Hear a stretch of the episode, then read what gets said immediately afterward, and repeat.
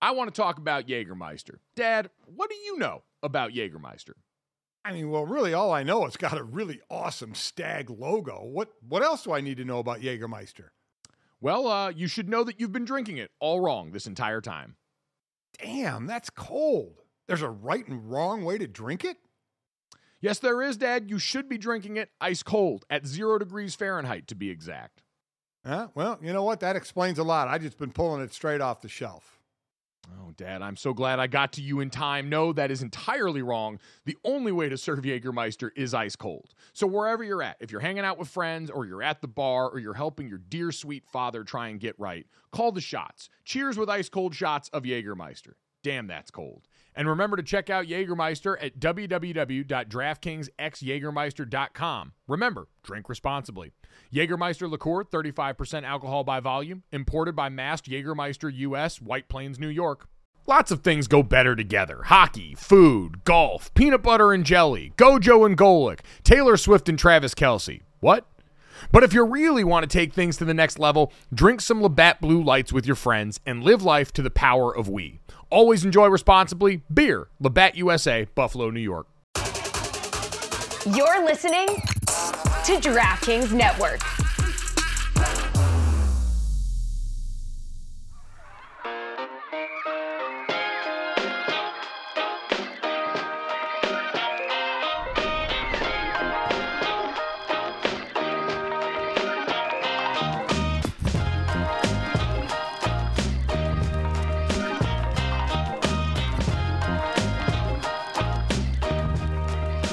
Welcome back to Gojo and Golic. Mike Golic Jr., my father, Mike Golic Sr., has left his post. He's going to make coffee right now in the middle of the show because he's deeply unprofessional. Put him on camera. He doesn't want to be on camera. That's my father's empty seat right now.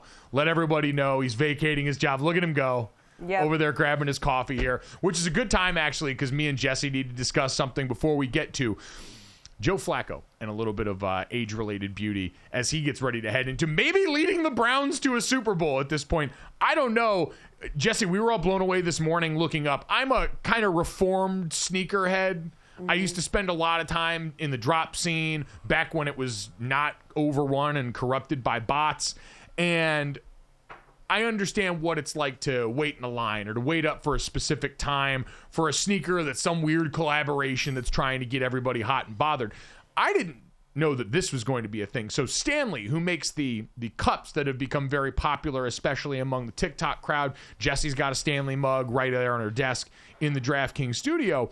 They released today a limited edition Starbucks cup at select Target locations. There are about 35 or 40 of these per location, and Targets opened early to sell these cups. They sold out almost instantly, and the cups are now reselling for over $200, it appears. Jessie, you own one of these Stanley Cups here. Is it anywhere near worth what's going on right now? Absolutely not. Okay, so here's the cup. It's a great design. It's quite large. Um, the design's fantastic because it fits in your car cup holder, which is really nice. But Yes. and as you can see, I have a boring gray one because I don't care about the color of it. I mean, I they sell cool colors, I guess, but it's like, oh, it's just a cup. This is insane. These people, there's videos of them rushing into the targets to get the cups. People are being trampled. Like it's it is full Black Friday madness. People dashing inside to get these cups. Yeah, no, I I um I fully don't understand it, and I think that if you waited in line at 4 a.m. to get a pink Stanley Cup, you should reevaluate your life. That's just. I have a I'm saying. question. Yeah. I have a question in the back Yeah. of the room here. Can I ask a question? Sure. What the hell are we doing? I mean, aren't there other cups that look exactly the same, that do exactly the same thing? Why that, that have the, the and, and I'm, I'm with you, Jessie. You need that bottom to be small enough to fit in your car cup holder, or it's a complete waste. Mm-hmm. But there are other cups out there. Stanley doesn't make the only cup that does this, right? So I'm trying to figure out why. I, I don't, and then to stand in line. Mike, you, you are a sneakerhead and you go online to get these things. Shift that now. Say and you're in the hundred and whatever some pair of shoes you have, say you had to wait in line for at least four hours for any of those shoes. Would you? Haven't you done that? So I wouldn't because I'm averse to lines and I don't care that much. But I understand, like I, I was tangent to a culture that did a lot of this in the sneaker. And what I will say is, at least people buying sneakers can point to the fact. Now, a lot of people do them because they're they're hype beasts and they want to keep up with what's cool, and that's generally what drives all of this, right? This perception of cool or this idea that status is associated with having this mug. That is what social media has done for this mug. It's why the Stanley people have made so much money. Yes, I I, I truly think at this point it is the seeing this over and over again repeated to you by people that you trust and see on social media is this idea, oh, I have to have this thing, which is what happened with sneakers. But I can at least say at the core of that. Sneaker buying used to be part of a culture. It used to be tied into things that actually had deep meaning to people and, and had connections. Like this is a cup. This is a cup you drink water out of. It does not have any of those things. It does not have any of the same background. It is a total fabrication. It is total hype created to I guess make the Stanley people a bunch of money, which kudos to them for getting the bag. You only could talk me into this if you did it with the print of the Starbucks holiday cups. This Valentine's Day stuff does nothing for me, the pink cups of the heart, but if you gave it the print of the Starbucks holiday cup, now all of a sudden I might holler at you. But but Jessie, this can't be long lines, right? Because if they only have 30 or 40 of them, wouldn't you, if you went there to stand in line and you saw 50 people in line, why the hell would you stay in line? I mean, because if you know these stores only if you watch the video, people are not. Eh, the rules of society have gone out the window because Oh, they, they're running in. I got you. the doors open and they're they're all running Okay. in like Black Friday It's style. like Black Friday. Yeah. Okay, so- all right, I get you now. I, I and, and that's another dumb thing that the store.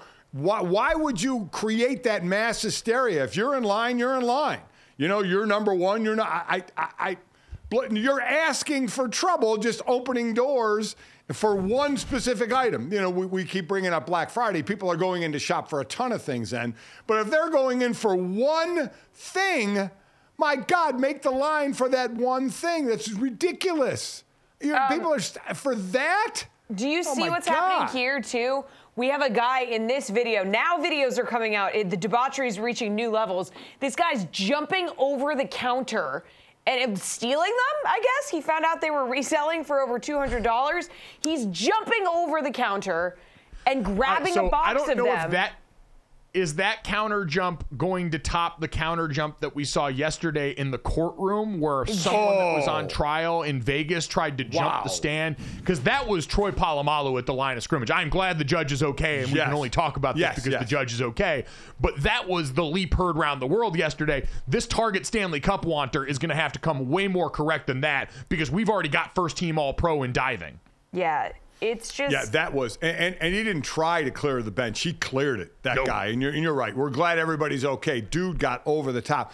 But I'm, and listen, He's not I, getting I'm not saying now. that my, that, that my generation didn't have things that resold. And a lot of times you buy it to resell it.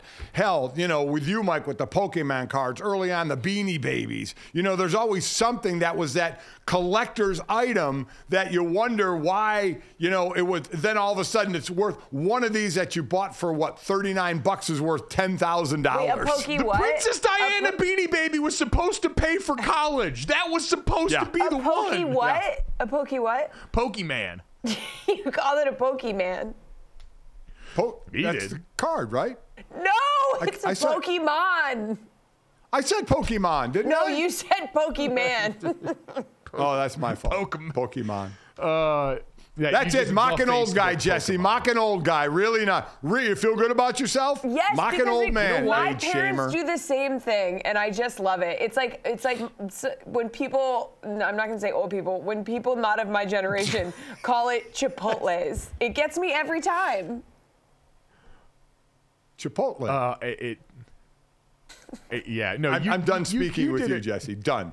You you did it right. This is all insane and chaotic. This is the flashpoint for me that feels like, oh, I'm the one that's getting old now. I'm the one that's being Right. left behind because I look at this and I go, what the hell are these people all thinking? That being said, this exact kind of age discrepancy is what's going on inside one of the most successful locker rooms in the NFL right now. Uh, Jessie, as we're getting ready for the postseason here, Joe Flacco is probably trying to come to grips with a lot of the same stuff, especially as someone who shock dropped into this team in the middle of the season. Yeah, I mean the NFL writers really outdid themselves with this storyline. It is just chef's kiss. He has a really good sense of humor about being the old guy. You know, again, he's 38 years old. He's not old for the earth, but he's definitely old for an NFL locker room. And uh, he was talking about how it's felt lately to be thrust back into the locker room with a bunch of, you know, 22 and 23 year olds.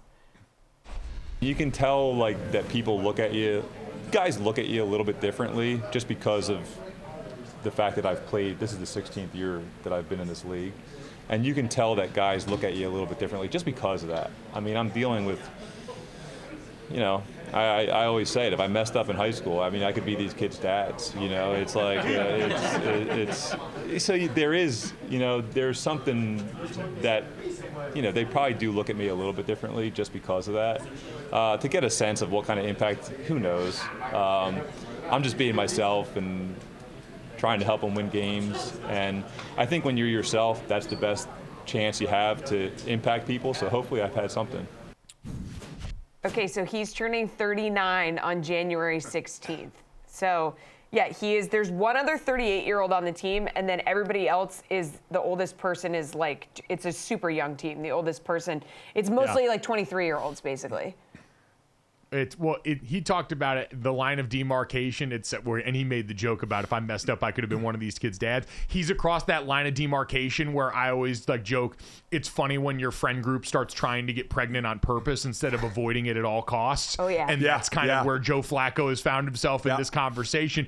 Dad, we remember uh, was the was it a primetime game against the Jets that they played over the holidays where we had those shots of Joe Flacco? It looked like falling asleep on the sideline. Oh yeah, because as my mom mom pointed out, it was the first primetime game that he had played since coming back. Joe Flacco was yep. up past his bedtime. Everybody saw it. It was so wonderful and endearing. So uh, he come back and has played with the reckless abandon of a guy who knows he is just taking away from much needed sleep. It's amazing now too, where we've we've shifted in generation, even the younger generation as well. We're not afraid to admit we all go. You know, you guys go to bed at eight or nine o'clock. You know, nobody's like, no, I'm up till midnight. No, you're not. You, you go to bed. You go to bed early. You know, whether you're in your 30s or like me in your 60s. And it, it was funny him sitting on the bench looking like he was falling asleep. Uh, for a night game. But you know what? I mean, from going to the, the actual of what he's doing in Cleveland. He's playing really well, but for a chaotic quarterback situation, remember, there he's the fourth quarterback. What he is, Mike, is a is a steady hand a reliable hand for that offense where Njoku has jumped up. He's made the Pro Bowl. Uh, even when you lost Nick Chubb, the running game's still going. You have, have Amari Cooper on the outside. You have an incredible defense. And listen, you're not anywhere without that defense. So it's right. all working together, but the quarterback position wasn't. And he's come in and he's become a 38 year old steady hand that can still produce. I, I'll even go a step further. He's made plays. Like, he's not just going out there and handing the ball off and getting them through it. This guy's been hitting strikes downfield. He's been chucking darts out there at certain junctures for this team in a way that feels like you're waiting for the other shoe to drop constantly. And we saw that a bit in the three interception game he had that they ultimately still won. Yeah.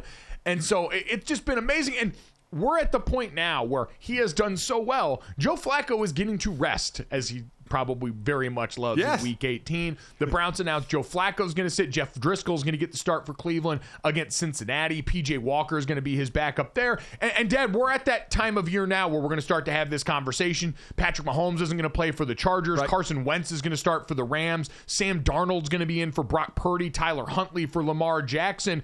Where have you fallen on the rest versus rust idea? A lot of this tends to come back to the Baltimore Ravens, who the last time that they were in this position and the last time they chose to rest starters came back out and promptly laid an egg in the postseason in a way that people were always going to read way too much in. So, where are you at in terms of the process of making this decision for teams? Well, I mean, it's twofold here. Uh, one involves two teams, the rest, uh, everybody else is in the same boat of resting quarterbacks. You get a week off and you're used to that with a bye week, right?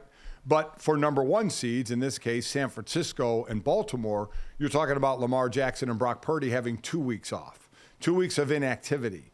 And you do then start to wonder rest versus rust. And you can, whatever you do, you can explain it to why it's an advantage to you. Just like if your bye weeks in week six or week 13, when it happens, you'll explain why it's perfect for your team at that time, even though it may not be. That's what you'll say publicly. And that's what you'll do here. If you're resting Purdy, you know it's two weeks. Oh, he'll be fine. The rest is going to do him well. Lamar Jackson, the rest is going to do him well. The other ones, I don't think it matters, Mike. Like I said, it's a week. It's like another bye week. So I'm not really worried about that situation at all. Quite honestly, Mahomes is used to resting a couple of weeks, right? Because they've always yeah. been the number one seed, never had to travel anywhere. Now he only gets a week off, and they're going to have to go on the road. I mean, talk about what a difference for them. I, I don't mind this at all. I have no, in, in such a physical sport where you're nicked up. As I said, we're mentioning all quarterbacks here, but there are other players that should sit. Like, just we'll pick Baltimore, Kyle Hamilton. Why would you put him on the field? Why would you put a Ronnie Stanley on the field? Anybody that's nicked, especially with a soft tissue injury, I wouldn't even chance it. I mean, you're playing for the Super Bowl to be in the Super Bowl, you need to be as healthy as you can when you get to the playoffs. A, you got to be in the playoffs, and then you need to be as healthy as you can. So, teams in a position now of being in the playoffs, now your job is to be as healthy as you can while you're in those playoffs. The difference, I think, for Baltimore and the reason why, perception wise, if things were to go badly for them after the break, the way they did, it was the Tennessee Titans last time, where, and John Harbaugh pointed this out, they moved the ball. They had over 500 yards of offense. They just couldn't get it in the end zone. But for Baltimore right now, Dad, it's not like they just clinched after what was a, a great season top to bottom they're riding a six game win streak. They're playing by far their best football right yes. now. Offensively, yep. really, I think going back to the Rams, the win streak started against the Bengals. But the game against the Rams, where we saw Matthew Stafford and Lamar Jackson dueling in the fourth quarter, to me was where the ascension began to where the MVP became a surefire, a foregone conclusion for Lamar Jackson. Do you worry at all about that easing back off a little bit? The fact that they were in such a great rhythm offensively, now dealing with this hiatus and having some difficulty on the other side because they've been streaking is the one caveat I would say to this becomes a little bit more difficult. And is there anything to having 19 some odd days without that? And that's what it would be, like most likely 19 days. I would still go with the rest, Mike. I still would. But these are pros. They have to understand when they come back how they have to play. As Harbaugh mentioned, we did move the ball. We had this yardage. Um, so I, I would, and I wouldn't even treat it like a preseason game. Go in and play a couple of series, and then I'll get you out. That, what, what, what the hell is that doing? you know, if you do something like that. So I, I would disagree in just saying play a little bit and then pull them out. I, I'm, I'm all for being healthy. I mean, be, look look at last year. They had to play without Lamar, and it was Huntley in the in the playoff game against Cincinnati, which I did. Now, Baltimore did well in that game. It was the, what 98 or 99 yard fumble return for a touchdown Cincinnati had yeah. on Huntley fumble uh, that helped them in that game. So I, I am all for it. I mean, they're on a good streak right now. They've won six in a row. And by the way, the next two teams that have won the most in a row, Buffalo at four in a row, and Cleveland Cleveland has the tied for the second best win streak behind Baltimore. I am still waiting for that AFC Championship possibility matchup there, which would be unbelievable. Uh, but I'm I'm I have no problem resting these guys and trying to build on the fact that you are professionals and we know how we have to prepare and get ready to play. 100%. And I think Lamar Jackson and the way he's grown, how much older he is now as a player versus that last yeah. playoff run, and his maturity at the helm of this, and the fact that you're right, injury has been the story and the thing that snake bit this Baltimore team during a lot of their runs towards the end of the season. Lamar Jackson not finishing the last two seasons. You take health, you get it in there, and you move on fully with it. Um, Dad, one last one quick here. We're not going to play the sound, but Davante Adams threw his support yesterday behind Antonio Pierce to be the next head coach of the Las Vegas Raiders. What he represents is something I've heard Dominique Foxworth talk about forever, which is hey, you don't have a specific side of the ball that you came up as some sort of wonderkin on, but you've got the leadership ability to go ahead and stand in front of a group of men and figure out how to motivate them in adverse situations. He changed the course of their season completely, Dad. Does it seem like that this is, while they have to go through the process and they still have to go through all the required portions of the NFL hiring cycle, it certainly does seem like he's going to get this job there, and that the task is then going to become how do you get the coordinators underneath him to give him a chance to succeed?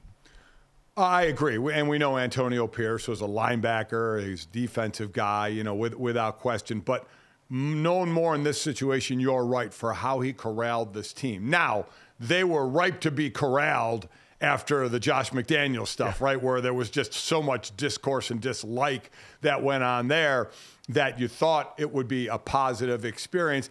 And listen, four and four, I think it's pretty good. No, uh, did we expect eight? No. I mean, uh, they, they're just not I sit there and say not talented enough. You have the leading rusher last year in Jacobs and one of the best receivers, if not the best, in Davante Adams. But you ended up starting a rookie quarterback in a lot of this, and Aidan O'Connell, not a guy who was a first rounder either, where you said, you know, the reins are going to be his. They're trying to figure out who the quarterback is going to be.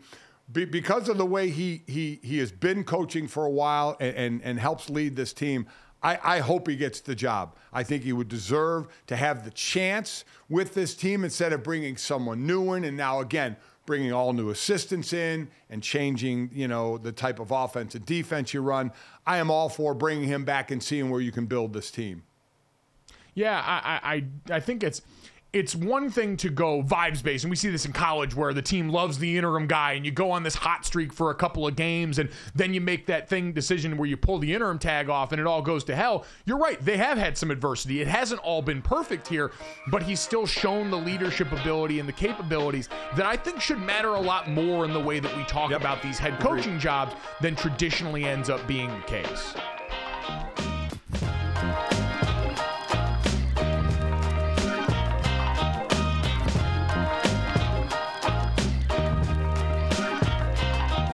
I want to talk about Jägermeister. Dad, what do you know about Jägermeister? I mean, well, really, all I know, it's got a really awesome stag logo. What what else do I need to know about Jägermeister? Well, uh, you should know that you've been drinking it all wrong this entire time. Damn, that's cold. There's a right and wrong way to drink it? Yes, there is, Dad. You should be drinking it ice cold at zero degrees Fahrenheit, to be exact. Uh, well, you know what? That explains a lot. I just been pulling it straight off the shelf. Oh, Dad, I'm so glad I got to you in time. No, that is entirely wrong. The only way to serve Jägermeister is ice cold. So, wherever you're at, if you're hanging out with friends, or you're at the bar, or you're helping your dear sweet father try and get right, call the shots. Cheers with ice cold shots of Jägermeister. Damn, that's cold. And remember to check out Jägermeister at www.draftkingsxjagermeister.com. Remember, drink responsibly. Jägermeister liqueur, 35% alcohol by volume, imported by Mast Jägermeister US, White Plains, New York. Welcome back to Gojo and Golic. So we talked about this earlier in the show. On Saturday, the Texans and Colts going to square off in a regular season finale going to determine which team gets a playoff spot, blah, blah, blah, lots of scenarios. Colts wide receiver Alec Pierce, he is ready, okay? He was a crucial part of the Colts' latest victory over the Raiders, and he stopped by to catch up with Gojo about a myriad of things, all kinds of things. His season, the Colts playoff push, the, you know, teams in the NFL that he feels he could make an impact on. It's not what you think. Let's hear it. All right, very excited. Alec Pierce joining us now. Colts second year wideout, proud Cincinnati Bearcat alum.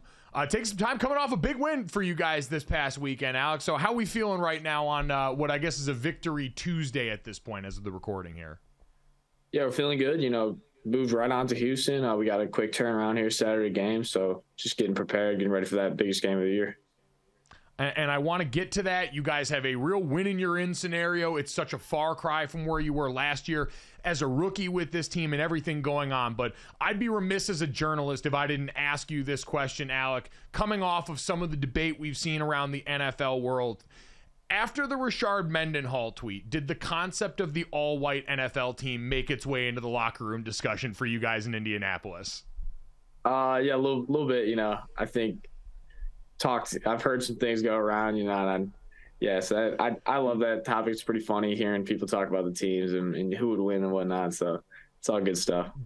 Do you believe you should be a starter on the all white team in this wide receiver room?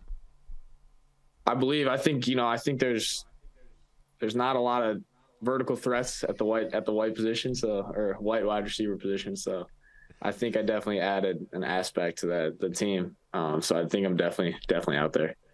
There we go. I was going to say Alec Pierce is our deep threat. I like our odds here in that white wide receiver room. So, and you put that on full display this weekend. Your lar- uh, longest touchdown pass mm. as a pro, the 58 yarder. Uh, take us through that. The play call on that one, pivotal for you guys there. A great throw from Gardner. What was the idea going into that? Yeah, it was a great play call. You know, it's third and one. Um, and we kind of knew two different looks they might give us. They might go post safety out there. Just, you know, simple post um, post by outside receiver with the tight end run a sail route concept. Um, you know, hard play fake, play action. So it's you know basically those two pie with just a running back out to the flat.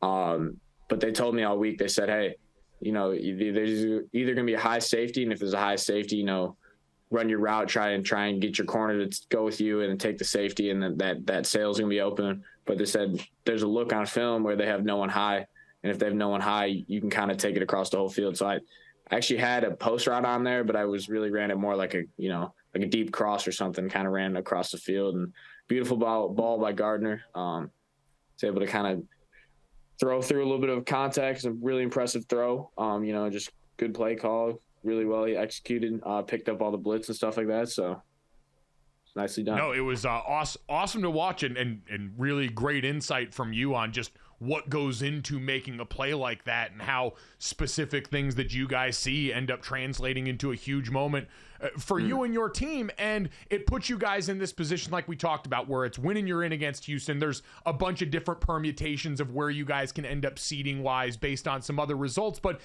in general, for you, how different is the vibe around the building right now with those stakes in mind versus where you were this time last year on a team that ended up 4 and 12? Oh, yeah, it's completely different. I mean, you know, this is this is what everyone's goal is in the beginning of the year. Um, you know, you want to play meaningful football d- down the stretch. You want to be fighting for playoff spots. You want to have a chance to kind of extend your season. So, um, this is just this is just exa- exactly what we were looking for in the off season. Um, you know, so the energy's up. Uh, we're ready to go. We're trying to have the best week of preparation. Um, you know, just to get ready. And what's been the biggest change that's allowed you guys to get here in your mind? Um, it's a great, it's a good question. I think you know, I think just as a team, kind of we we we step back and we reassess things, and you know, I think we just got better with you know just taking it day by day and trying to get better in practice. Um, and then just you know just trying to all elevate our individual you know games and then work together as a team and you know just trying you know it, it, we were in a ton of close games last year. Just you know just didn't finish them. So I think you just new coaching staff comes in, just change some things up, and you know, just go from there. What was that message? You mentioned Shane Steichen comes over fresh off of a trip to the Super Bowl with the Philadelphia Eagles. He's an offensive minded guy. So, uh, for you, especially in this wide receiver room, what was that change like? What was the biggest difference for you personally and how you approached the job with this new staff? Um, I think it was we we had really defined roles this year. I think that was probably the biggest difference. You know, I kind of know exactly what's expected of you. Um, they laid it out for us. They said this is what we want you to do, and this is how we're going to win. Um, and you're going to do this to help us win in that way. So, kind of think it just kind of clear cut define like what they want us to do, what they need us to do, um, and just kind of went from there. And what was that definition for you and your role, and how have you seen it play out this season? Yeah, they, they, for me they said you know they they really wanted me to be a vertical threat. Um, you know, run a ton of deep balls. Um, and then you know I got to just I've been trying to step up this year as a blocker. Um, kind of fill that void, block for a lot of like the underneath stuff. We run a lot of like RPO games, stuff like that, bubble screens. So yeah, I to try to be my best in that too. And so you've got that role going into the year, but as we know, you guys went into the season with one quarterback and Anthony Richardson, who is the top overall draft pick for you guys. And then unfortunately, he's injured, and Gardner Minshew steps in. Uh, uh, what's it like navigating that change now with a quarterback that you knew there has it been on the team certainly, but wasn't the starter mm-hmm. going into the season? Yeah, um, I think I think the transition went pretty well. I think you know, we had a ton of reps with him in OTAs, obviously, and then even during camp for the first few weeks, like they were rotating him and Anthony. So, um, you know, I think the transition went pretty well. Uh, and you know, it's just credit to him. Like he was, he was always ready each week. Um, he was doing a great job with Anthony, kind of like being a leader, getting him ready for the games too, in that in that sense. And I think that just all played into him. Like when when he got the opportunity to come in, I think he was ready to go. He sees the moment. Um, and yeah, he's just a he's a winner. He's a competitor. He's a guy that we we trust him back there. You guys trust him. We on the outside see a lot of the jorts and the RV stuff there. How much of that actually is in the day to day with Gardner Minshew? Oh man, I don't know if I've seen any jorts uh, so far this year. He might he might still be wearing shorts sometimes. Though it's cold outside, and yeah, he's he's a real chill guy. He's a cool guy. It's exactly kind of how like he is portrayed. Just very down to earth guy, and you know, interesting guy too. Uh, interesting to say the least, sir. Jacksonville's mm. very own uh, showing out there. Uh, we mentioned, and you guys are just getting into the beginning of the week, but Houston, obviously, a team you know very well in the division. Uh, you know, going up against a team that you guys see multiple time here. What is the biggest challenge in, in going out and trying to get the job done with them? Um, I think it, I think it comes down to us. You know, it just obviously they're going to know they're going to know us, our personnel. They're going to know a lot of our players. They've watched a lot of film on us. They've played us before. So it just comes down to us, you know, really getting dialed in, ready to execute the plays perfectly because, um, like I said, they they're gonna have us well scouted. We're gonna have them well scouted. So just it, it, it more so I think becomes on just your execution and, and trying to be the best you can be. Well, it's critical, meaningful football down the stretch of the regular season. Like you said, it's exactly what you hope for when you sign up and when you get into this league here. And uh, now it's exactly where you are. So, congratulations, Alec, on all the success, man. Really excited to watch you guys continue this season. And uh, best of luck. Hopefully, we're talking playoffs soon for the Colts. Yeah, thank you.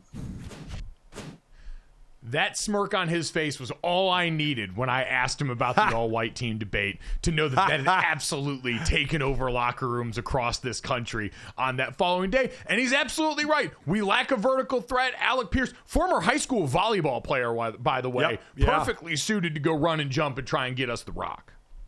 Absolutely, that, that that's red zone fade written all over it, no doubt about it. So, yeah, I, I would have loved to have had a microphone in a lot of those locker rooms uh, to hear what the discussions were then. But uh, you know what? What a game! You know what? What a game they get now uh, with with the permutations of getting into the playoffs here. So, you know, as we mentioned earlier, they they played the Texans, beat them thirty-one to twenty back way back in week two. Uh, but again, different players scoring different touchdowns that aren't there anymore. So we'll see how this one ends up. Yeah, it sort of did the uh, uh, Kevin Stefanski light here. Shane Steichen in year one dealing with the quarterback they drafted in the top of the first round being injured and still having a chance for the playoff. Pretty impressive.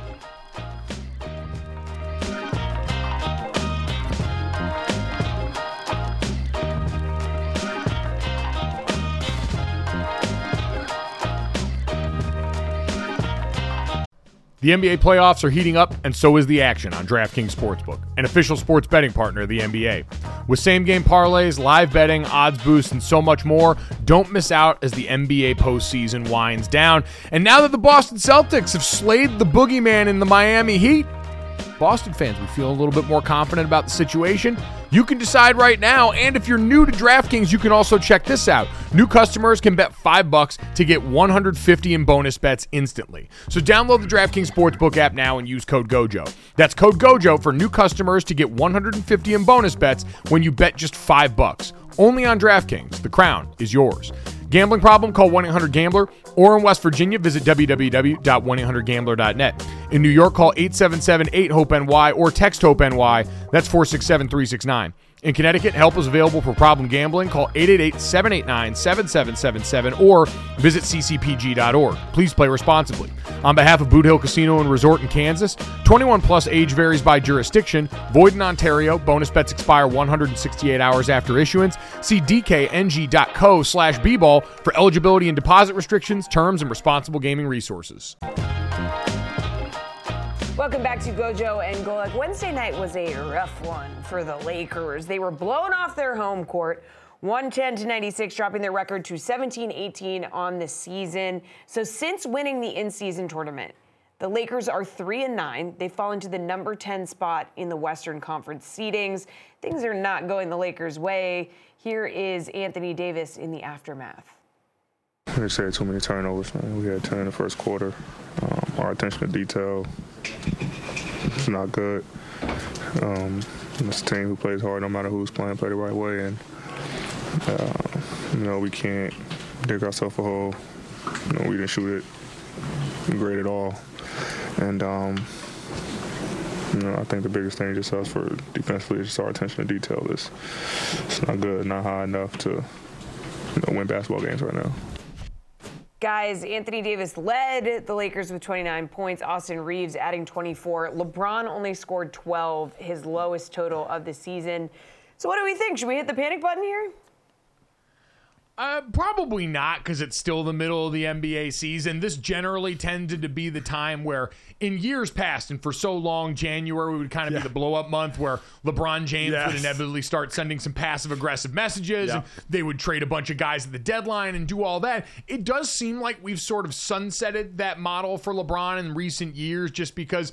You know, he's not the player that he once was. He's still great, don't get me wrong, but we know we're not dealing with full fledged LeBron James anymore. I believe he was coming off, he had been designated with a non COVID illness, so still kind of working his way back from that. But it's kind of the same problem the Lakers have had, Dad. There's not a ton of three point shooting on this team from what Yeah. we've seen. Anthony Davis did play really well in this one. Like he looked dominant out there. But besides that, there just wasn't a lot of other help to come by. Listen, before the tournament, during the tournament, remember, because all the tournament games until the semis and the finals were regular season games anyway. So it's not like you were playing more, you played two extra here. They were hovering around the 9 10 line anyway, right? It's not like they were two or three in the conference and all of a sudden just, you know, it just turned belly up since the tournament was over. They're sitting there battling Golden State right now for the 10th slot, and that's right around where they've been. So it's not like they've been much better than where they are right now. And uh, how much are we putting on two extra games? Again, I didn't play basketball. I played football. There were 16 games, now 17. And basketball, there's 82. And you're asking them, they're playing a couple extra during the season. So maybe you see something right out of the gate, like you saw the Pacers, who they played in the finals. They were like one and four in their first five games after, but now they've won six of their next eight. Now they have younger stars on that team that they're relying on, uh, obviously, than the older players like LeBron and Anthony Davis. So I don't know how much I, I put this on the the uh, the in season tournament, saying, "Oh man, you know we're going to get to the point now if nobody wants to win the par three at the Masters because you never win the Masters. So now nobody wants to win the uh, in season tournament because look what happens to the teams after. I don't think we're there. I don't think that's going to happen by any stretch. I just think this is a team that's where they are right now is where they've been through the year. Yeah, I, I- think you're right. I mean, we're not gonna do anything like that. This is just a team that has a, a specific or a slimmer margin for victory because of the style they play. They're second to last in the NBA in terms of three point attempts. Um, I believe on a per game basis. Like they just they don't shoot a lot from three. They're not a great percentage team from three, and so you're always going to have to win tighter contested contests. And for a team that is still kind of figuring out its identity coming off of last year, which is a great run down the back stretch of the season, and trying to replicate that consistently, that's going to be more difficult. And we've always talked about it through the lens of LeBron James navigating the transition that was supposed to happen for him and Anthony Davis. I, I do think it's an interesting juncture to kind of look at because I heard this come up on the other side in that game last night, and the broadcast crew was talking about Kevin Love, who plays for the Miami Heat, about how this guy who used to be a guy with a this is Sports Center commercial. You know, he was a walking double double. He was a part of uh, so many great teams.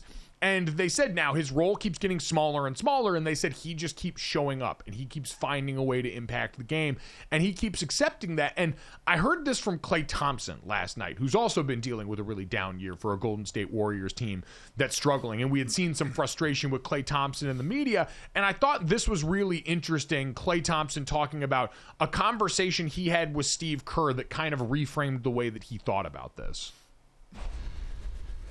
Well, Steve and I had actually a great conversation yesterday, and uh, that helped me relax a lot. Sometimes I forget just how successful and how lucky I've been to be a part of championship teams and all star games and gold medals. When you want to get back to that level so badly, you can kind of get in your own way. And rather than forcing it, we had a conversation about just enjoying this last chapter of my career and how lucky I truly am to still be playing this game and do it at a high level and being a better mentor for these young guys, leading by example, having my energy right every game. And he helped me realize I do have negative energy, how that affects the team in a poor manner. So we had a great conversation. That just helped me change my whole mindset. Dad, I think this is remarkable and, and sends a message on a couple levels. Number one, it's a good reminder that what LeBron James is doing is completely outside of its mind. No one should Yeah. be that good for that long, Right. based on the way that you know he should be physically atrophying. But on the other side, it's how difficult it is a window into what it's like for a star athlete to all of a sudden have to take the ego hit when you are not on tape and not feeling like yourself anymore at this point in your career. Listen, he's he's averaging under 20 points for the first time since the 2014-15 season. He's at under 17 points right now. And, and this, while I played a long time in the NFL, this is I, I can't really relate. I, I guess on some way I can, as someone who knows what your ability is, and when that ability starts to go down. He's was a superstar, and then it starts to go down. For me, it was I had the ability to play for a while in the NFL, and when that ability starts to go down, then I'm out of the NFL. To where the stars, when their ability comes down, they're still in the profession they're in, but they're not what they were. And that's got to be a hard pill to swallow when you're the man. And he and and and uh, obviously Curry were were the guys, right? And and to be that, and for this goes for any guy that's the, the star. And when you play long enough, and he's 33 years old, and it starts to diminish. And the thing about it is, is physically you see it, but mentally it's tough to accept, right? Because athletes can be the truest of what's going on because we live, as I said earlier, by, by the tape that we have to watch of ourselves, whether it's practice or a game to say, okay, I can't do what I normally did. Physically, I see that, but mentally, you still have that. But you know what? Next time, I'll, I'll be what I was. Next time, I'll be what I was. You say that mentally, Yeah. but then physically, it's just not there. It's your relationship with the game at that point. Klay's relationship has been I'm one of the Splash Brothers. I am vital Right. to this team's Yep. success. And when I am playing well, we're winning championships. We're one of the dynasties right now. And you're right, for a guy that's a, a role player or a backup, that's your relationship with the game. You know, I got these limited spots to impact that. You're used to that ebb and flow. And then it's trying to navigate life after that. Klay Thompson, it is a version of like ego death inside of his basketball career right now, where he is saying, hey, my relationship with the game and with this team has changed drastically. And that's why when they brought that up with Kevin Love on that broadcast, I kind of stopped and marinated with it for a second. That's an incredibly difficult thing from like a higher order need place to try Yeah. and figure out for players that have to have egos to succeed. How do I corral it to still be a really good teammate, which is an important part of the job? huge because we I think sometimes we see great athletes and under, look at their physical attributes and like oh my god and forget about the mental side of it. And right there you saw it. And Klay is a aware enough and Steve Kerr you know a, a good enough coach to be able to explain that situation and say hey this is where you are. And I know sometimes you don't like it but you can negatively affect the team. And that's what it's about. It's about team. Steve Kerr was right. Klay Thompson bought in. And and I remember Mark Schlereth always told the story about how one time he was watching tape, the old uh, NFL offensive lineman, saying, "Man, that guy stinks out there," and realizing, "Oh my God, that was him." And then everyone gets to make the decision: Do I want to try and figure out how to stick around, or am I going to be done once I am no longer the player I believe myself to be?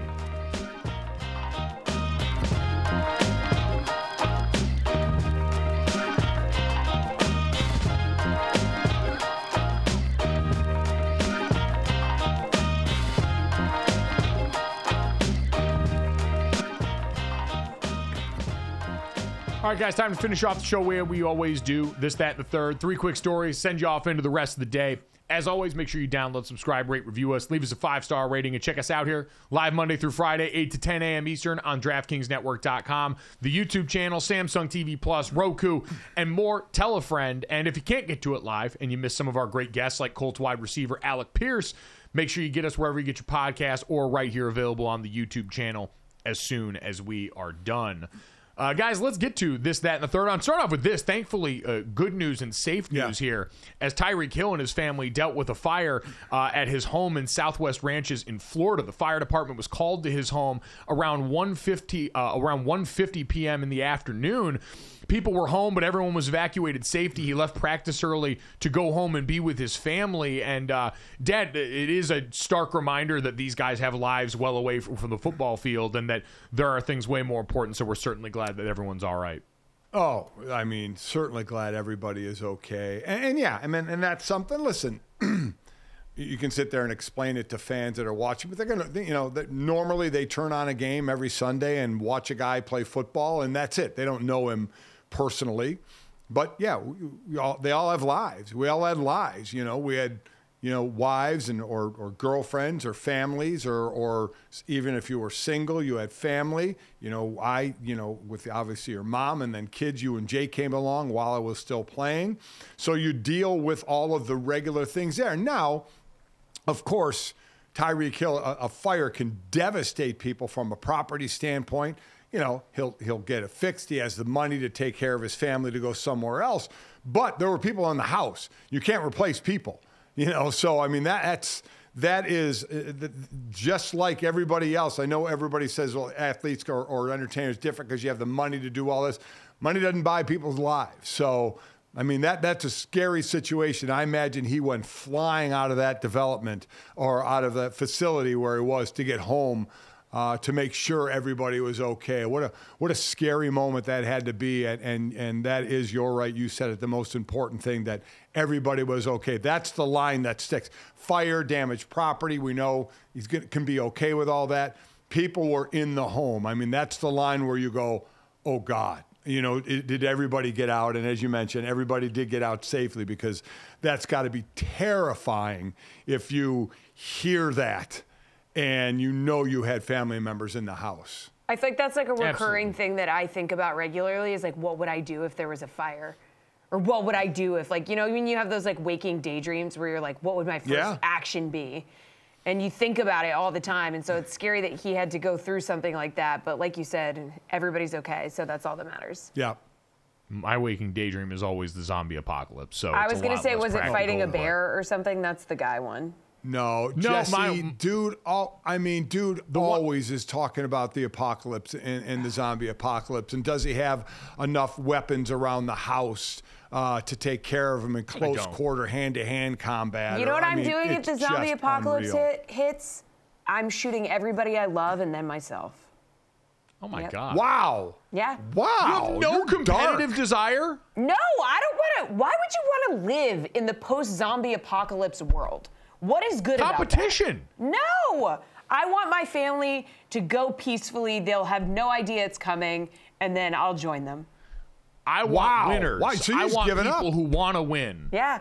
Yeah, Yeah. I don't Yeah. want to live in the post-zombie apocalypse world where every day you wake up and you it's just a constant adrenaline battle of am I going to freaking die today? No, thank you. Boy, Mike, you don't want you don't want Jessie in your foxhole. You'll end up with one in the back of the head. Yeah, and you'll never see I was gonna coming. say Jessie's gonna old yeller my ass. Yeah, but guess what? You'll never see it coming. You'll just go to sleep, sweet baby. Go to sleep.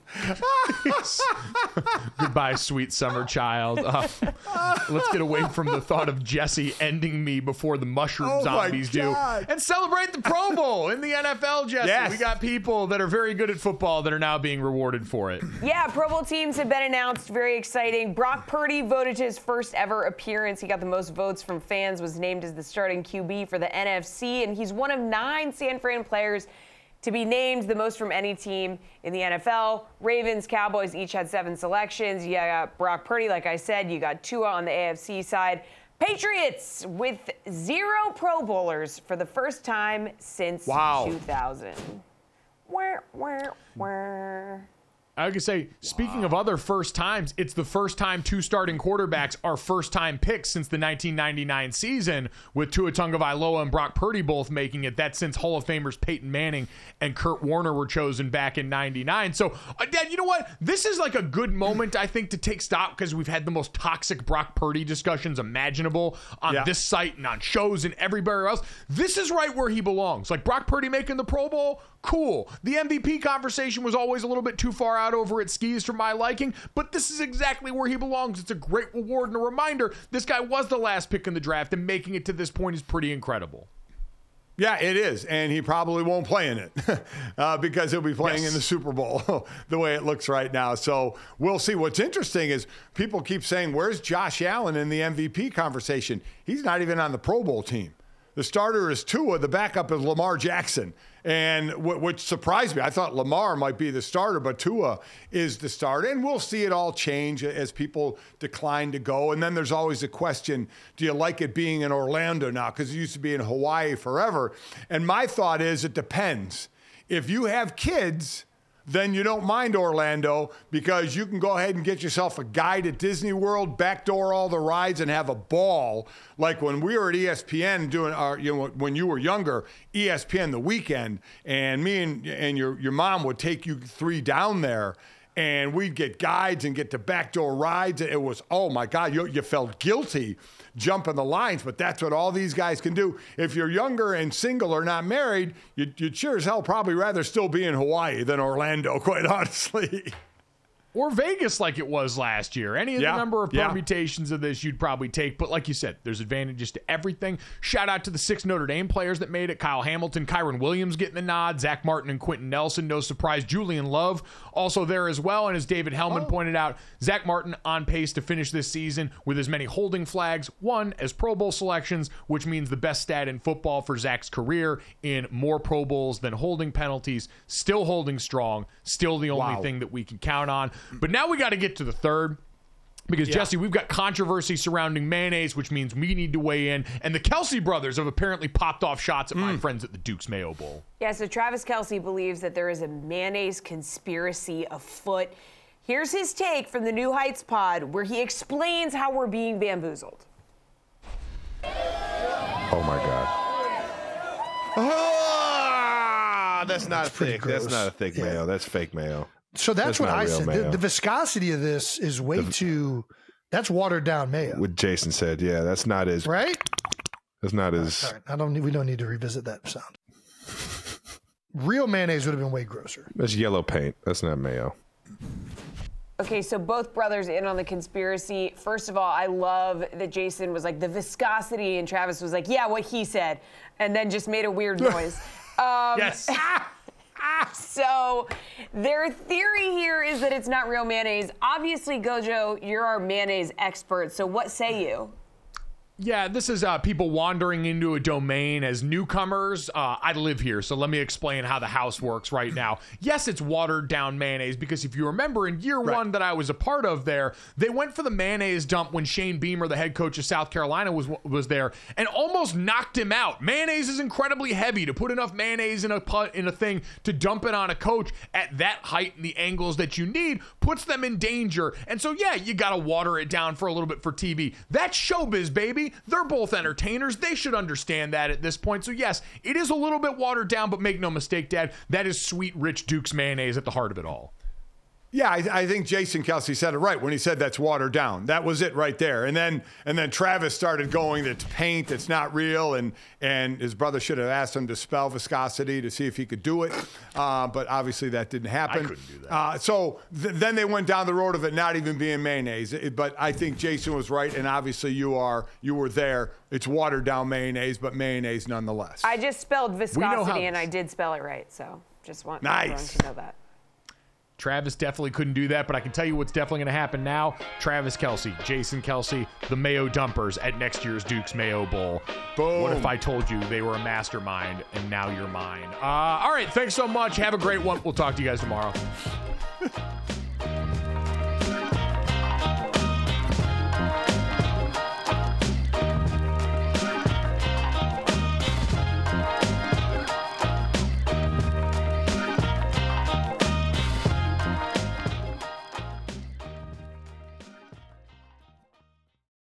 For the ones who work hard to ensure their crew can always go the extra mile, and the ones who get in early so everyone can go home on time, there's Grainger, offering professional grade supplies backed by product experts so you can quickly and easily find what you need. Plus, you can count on access to a committed team ready to go the extra mile for you. Call, clickgrainger.com, or just stop by. Grainger, for the ones who get it done.